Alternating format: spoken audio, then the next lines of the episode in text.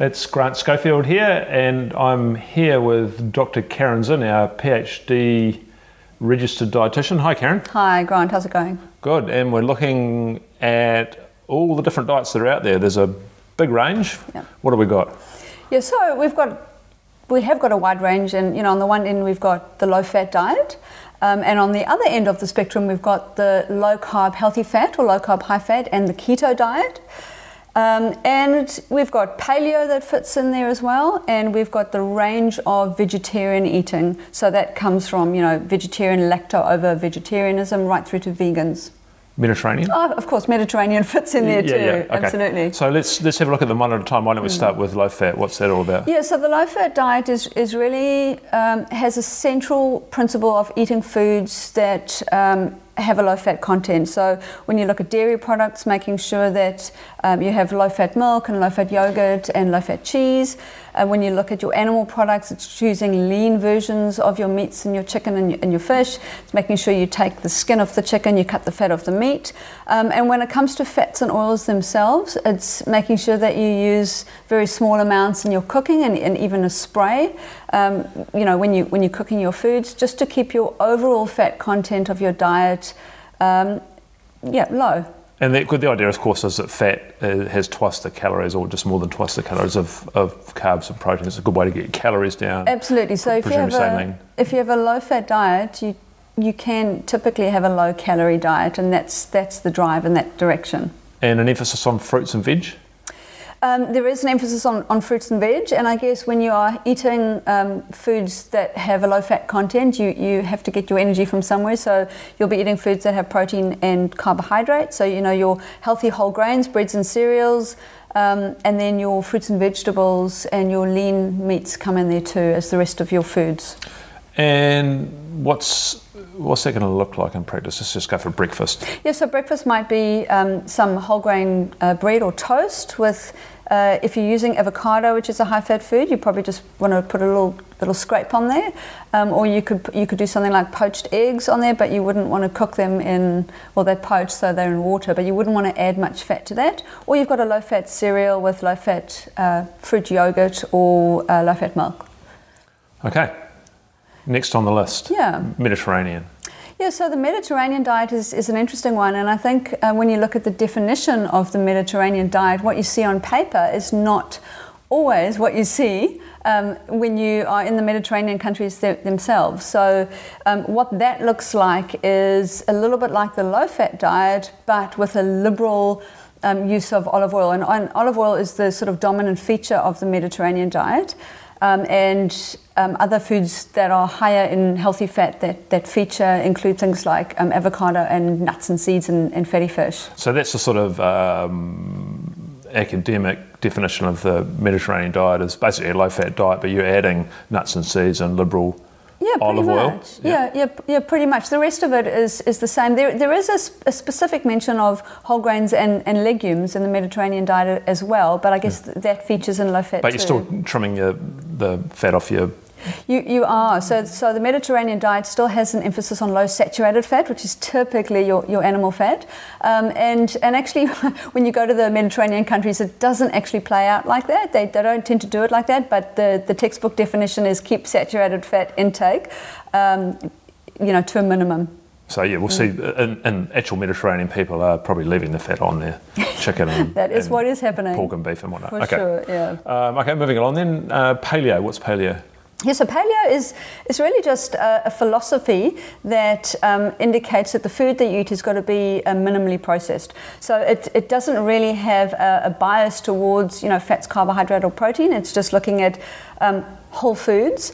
The the kind of original paleo description was. Um, was an exclusion of things like grains and dairy products and legumes.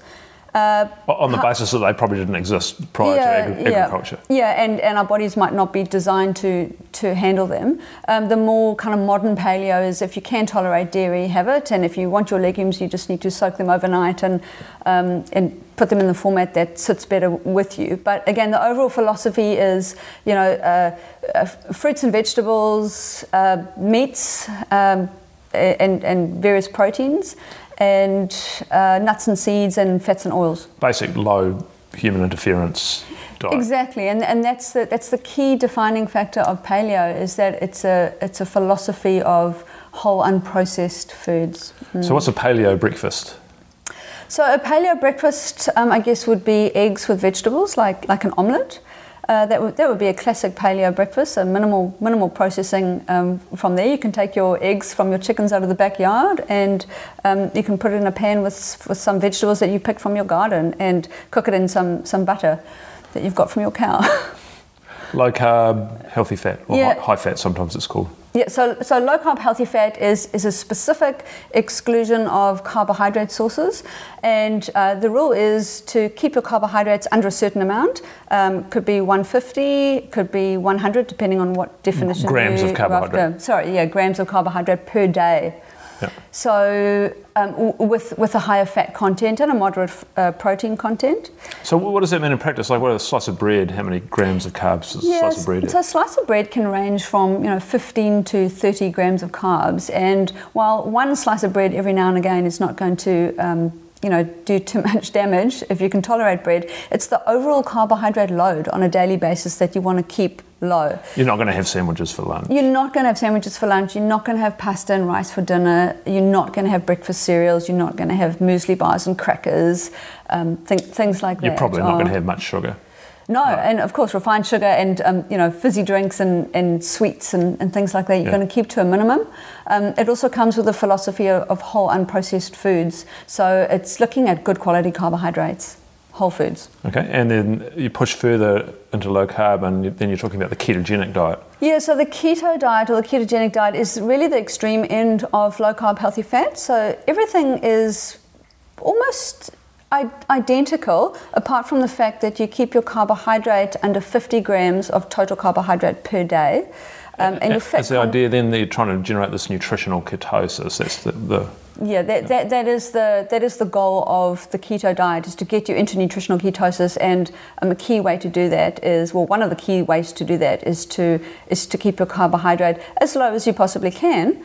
Um, but of course, you don't. You want to make sure you get lots of non-starchy vegetables in there um, for your micronutrients. um, keto dinner. Keto dinner, you know, it's really interesting because people think a keto dinner is like, oh, so special, but it's just protein and vegetables. Um, you know, so a, a piece of chicken or a piece of meat with, you know, a good variety of, you know, cauliflower, broccoli, green beans, mushrooms, uh, a, a bit of onion, um, cooked in a liberal amount of fat. So that could be, you know, butter, could be olive oil, could be coconut oil, could be could be lard. But there is a there tends to be a, a good dose of fat in there. Right. Okay, now we're moving into this whole range of, I guess, the broader term is flexitarianism in the sort of scientific sense, but we're just talking about um, people avoiding animal products to uh, some extent. Yeah. What was that about?